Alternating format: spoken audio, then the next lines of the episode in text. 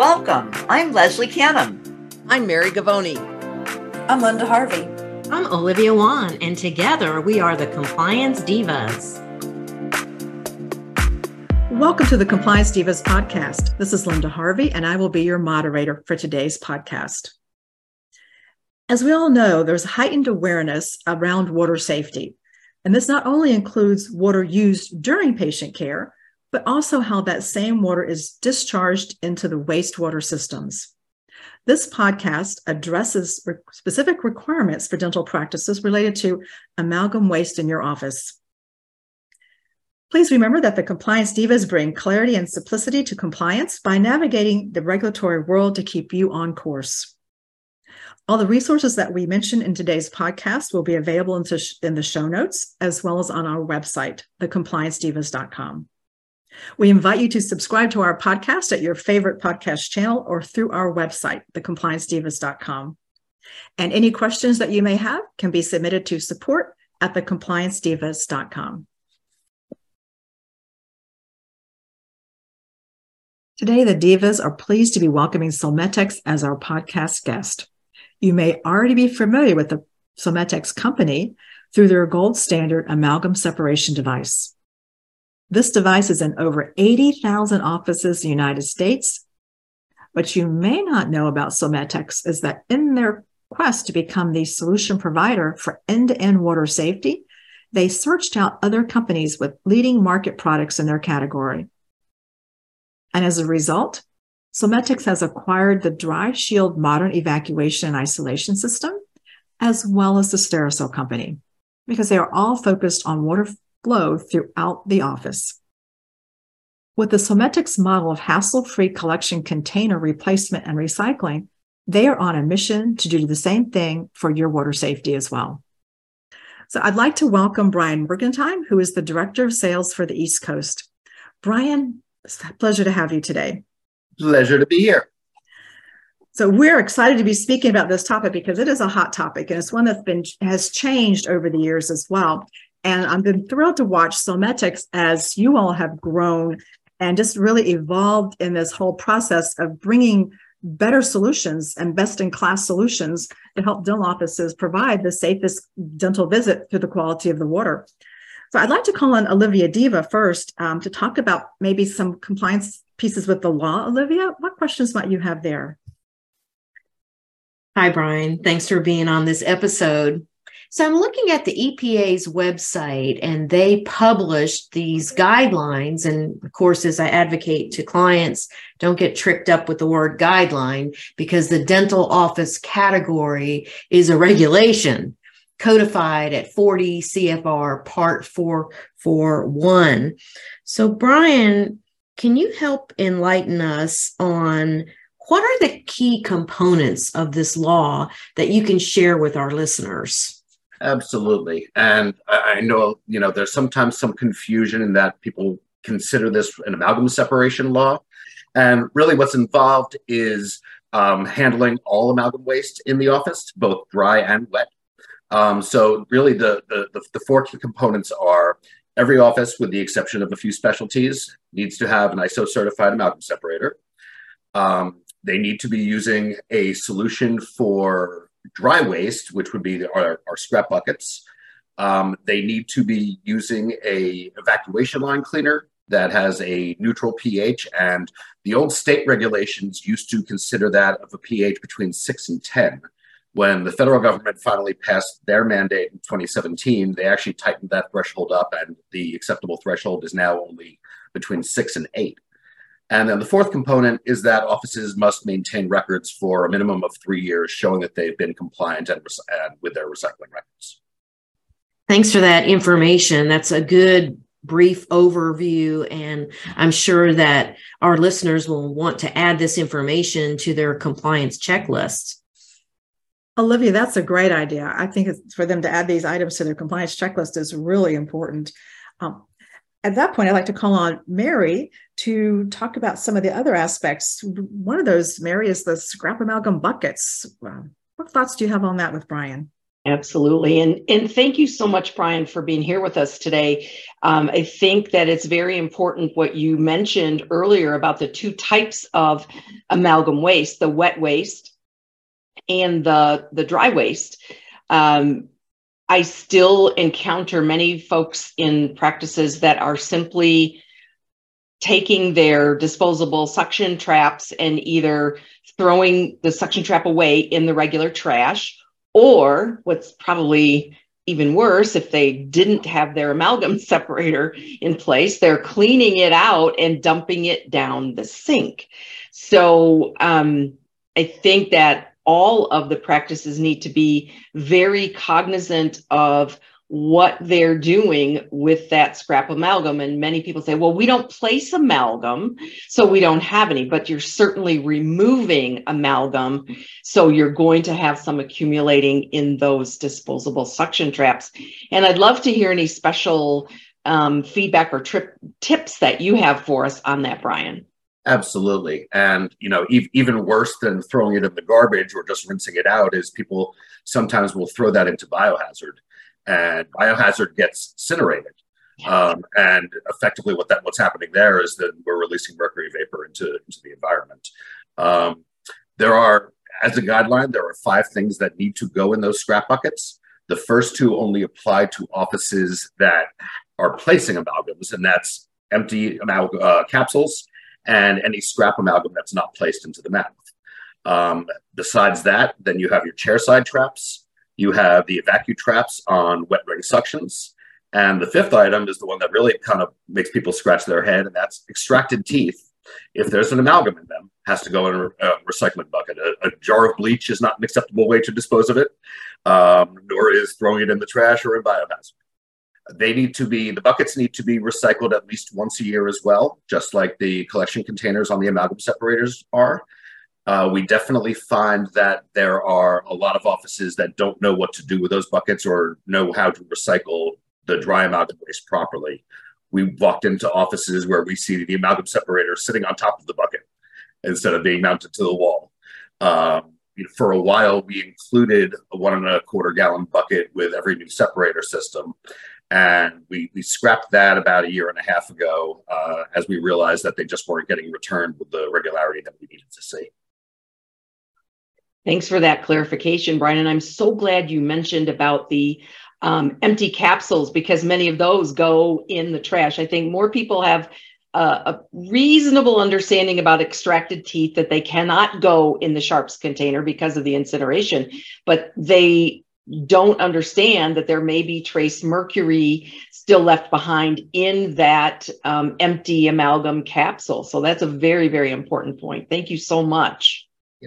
I'd like to circle back with the suction traps and chair side. Do you think that the dental hygienist has to worry about it as much as the doctor side does? Um, probably not have to worry about it as much, but I would say just for the sake of uniformity within the office and, and keeping the protocols the same, mm-hmm. I would I would say that the, the best measure would be to dispose of those traps the same way as as right as the operatories. That's nice because it keeps one system the same for everybody. So I think that's a good idea. And I've noticed over the years, just helping offices to make that distinction about what goes in the different waste, pharmaceutical waste even, versus biomedical waste, and then the hazardous waste, that sometimes the offices will tell me that their biomedical waste pickup folks don't check what's in their containers or their red bags. And so I'd like to remind our listeners that legally and ethically, we need to be putting all these waste into the right just proper canisters and disposal methods because as many of us um, have become more environmentally conscious and sometimes um, our listeners and our uh, audiences brian will say to us how can we recycle more? How can we have so much waste in dentistry? And certainly this is a big way that we can impact the environment and i think that's a really big piece. So i just wanted to to mention that. Mary what thoughts did you have?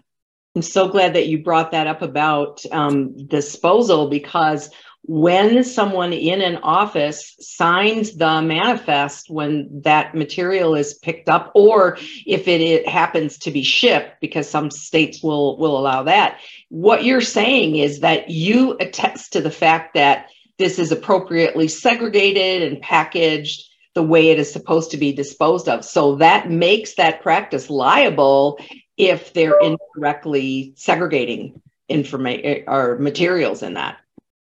Thank you for bringing that point back around, Mary. Absolutely. Absolutely. And, and I'll add in terms of amalgam waste specifically, yeah, the, the office is absolutely liable. Um, we use the phrase all the time from cradle to grave. Mm-hmm. And so, you know, we, the system we've designed and even being able to ship back those collection containers, we're really the only company that has been certified by UPS in all 50 states to ship um, hazardous material via common carrier. You're getting thumbs up from all the divas right now. That is really important information to know. So that's that's great. Thank you very much. Awesome. So Leslie, what what can we talk about? Um, I know Solmetex has the portal, and you're really big on a lot of education, as we all are. So, would you like to ask Brian some questions about the portal and discuss that feature of Solmetex? Yes, Linda.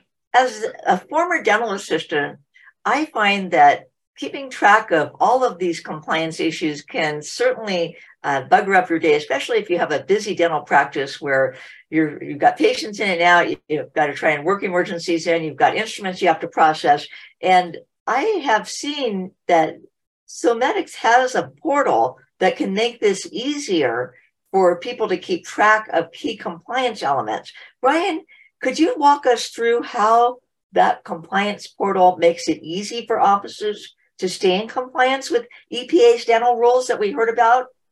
Absolutely, and I, I, would say that the you know best practices still would include you know printing out your recycling records and keeping them in a binder with the rest of your compliance records. However, if the office doesn't do that, they can log into they can log into the Solmetex website 24/7 365 and be able to access uh, their recycling records from the time they began recycling up through the present when an office sends in their collection container uh, for recycling, within about 10 days, that recycling record will then be on uh, on our website in the compliance center. And like I said, the offices can access that anytime. Is there some kind of a certificate that they get once they have sent in their uh, recycled container? Yes, it's it's a certificate of recycling. Um, it exists for both wet waste from the amalgam separator and the dry waste that should be disposed of in the scrap buckets as well. That is amazing because I think for both for uh, reminding yourself to be able to get these containers back in within the year period or when they're full, but also uh, being able to access it right online. So many dental practices are trying to go paperless. So, of course, downloading it to a three ring binder never hurts, if especially if you had EPA walk in the door and want to see what you're doing. I know we have in California, sometimes the water agencies will visit dental offices and they want to check and find out what they're doing to uh, protect the effluent that is going out of their office.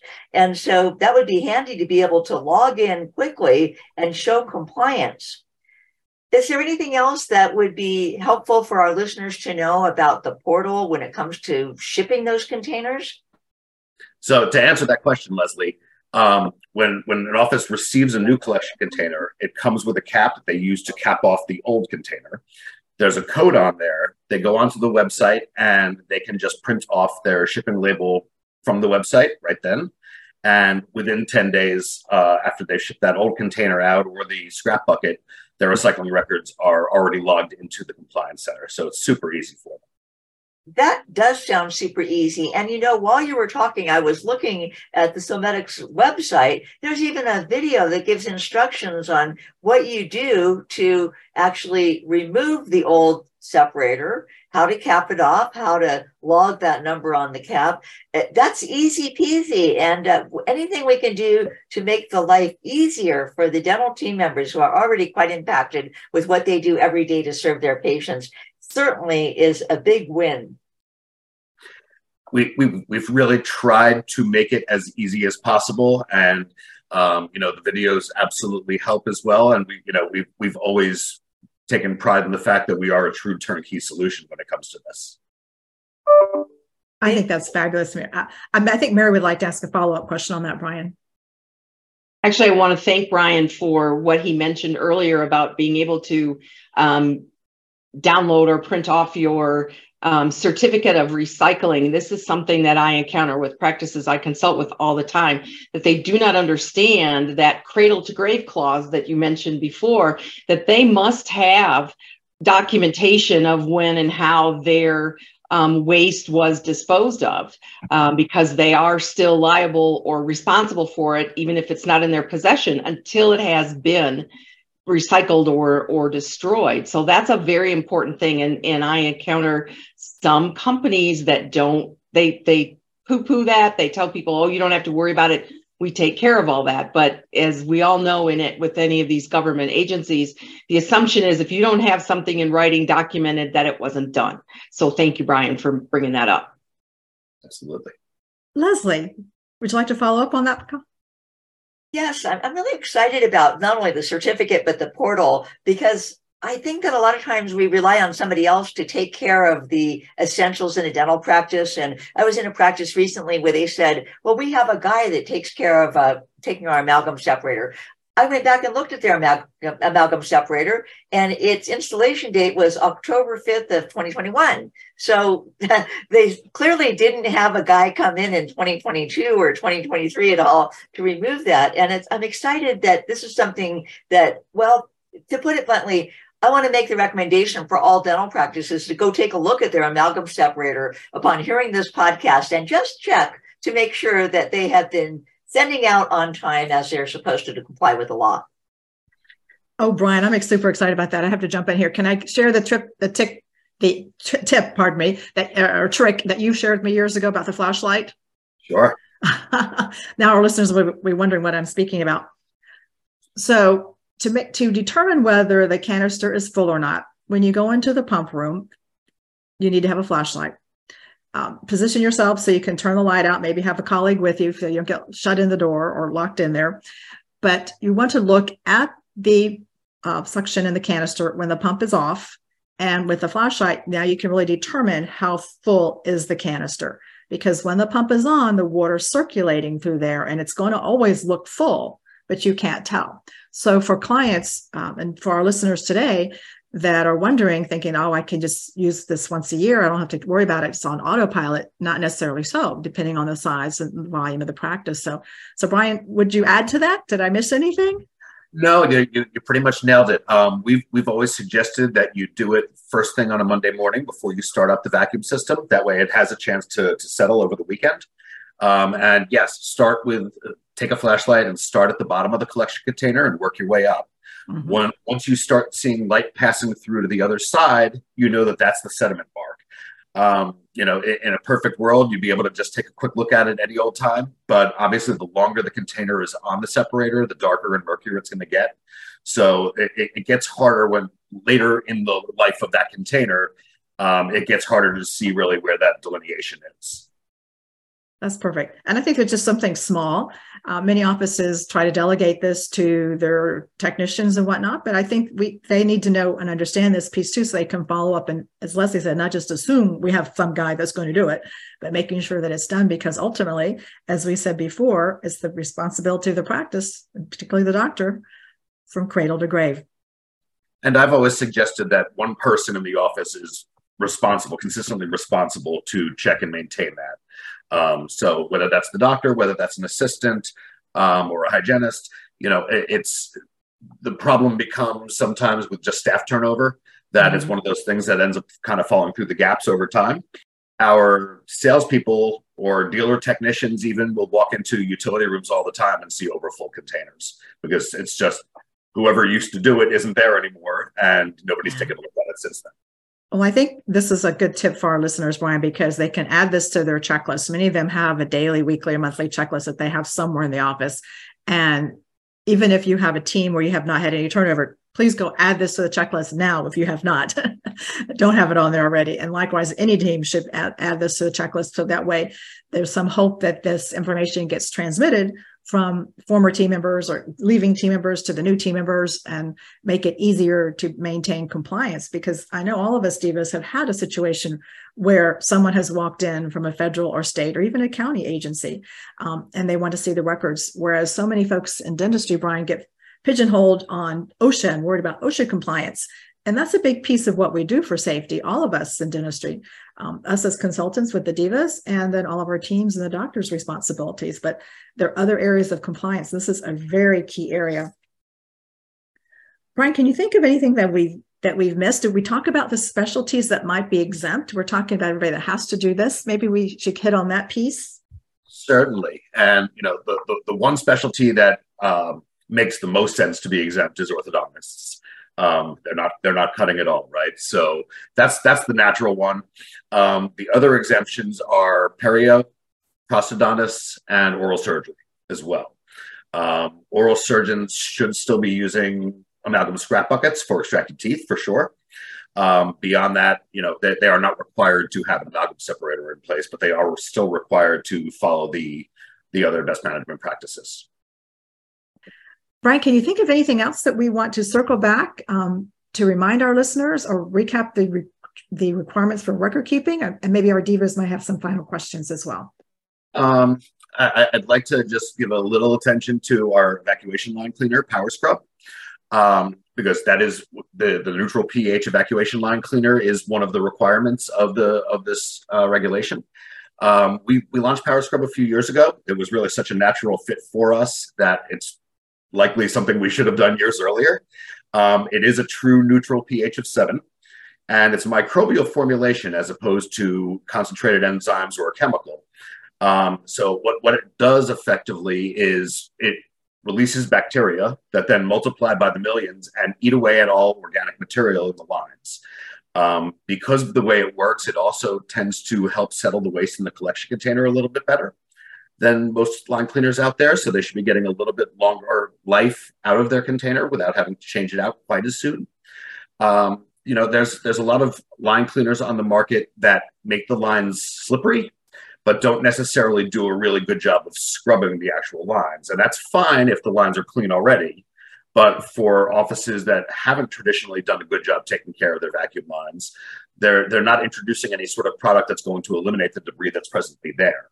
And we really believe that we have the, the best evacuation line cleaner in the market because of it. Additionally, one of the really interesting things about this, this uh, solution, which is actually a, a, mix of six different strains of bacteria, is it has the uh, transformative property to it where it actually can take methyl mercury and make it non toxic. So it, it turns a, a toxic mercury into an inert substance. That's quite impressive. I think many times um, this is something that goes on autopilot in a dental practice. What are we using? Let's grab a product. We buy something that's on sale, or we just use something because we've always used it. But to recognize that to use a proper product, be compliant is really important. And I remember us having that conversation years ago, Brian, when you first came on with Solmetex, you, you were educating me about the pH and how to read this. And for a long time, we were helping clients look at the safety data sheet, looking at the pH of the product, but it wasn't, you know, explicitly listed on the container. And so this is like the the really the go-to product. And isn't there something that Solmetex offers if your clients are using the Power Scrub vacuum line cleaner? We do. Uh, our NXT HG5 amalgam separators are warranted for two years. If they're using Power Scrub, we extend the warranty to five years instead. That's pretty awesome. It makes it uh, pretty much a no-brainer to, to look at that and use it and just really protect the equipment all the way around. Because if you're protecting the amalgam separator, you're helping to protect the pump, and it's just all those investments that keep the practice running smoothly. Absolutely.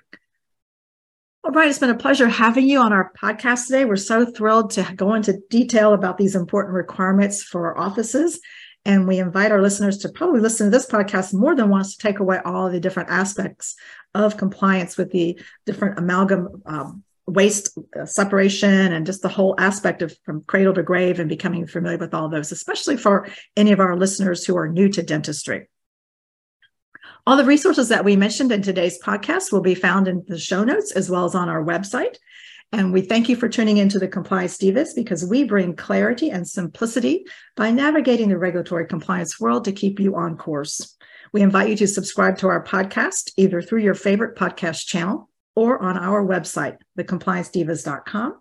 And any resources, as I just mentioned, will be in the show notes or on our website. And if you have any questions, please feel free to submit them to support at thecompliancedivas.com. And we look forward to seeing you next time.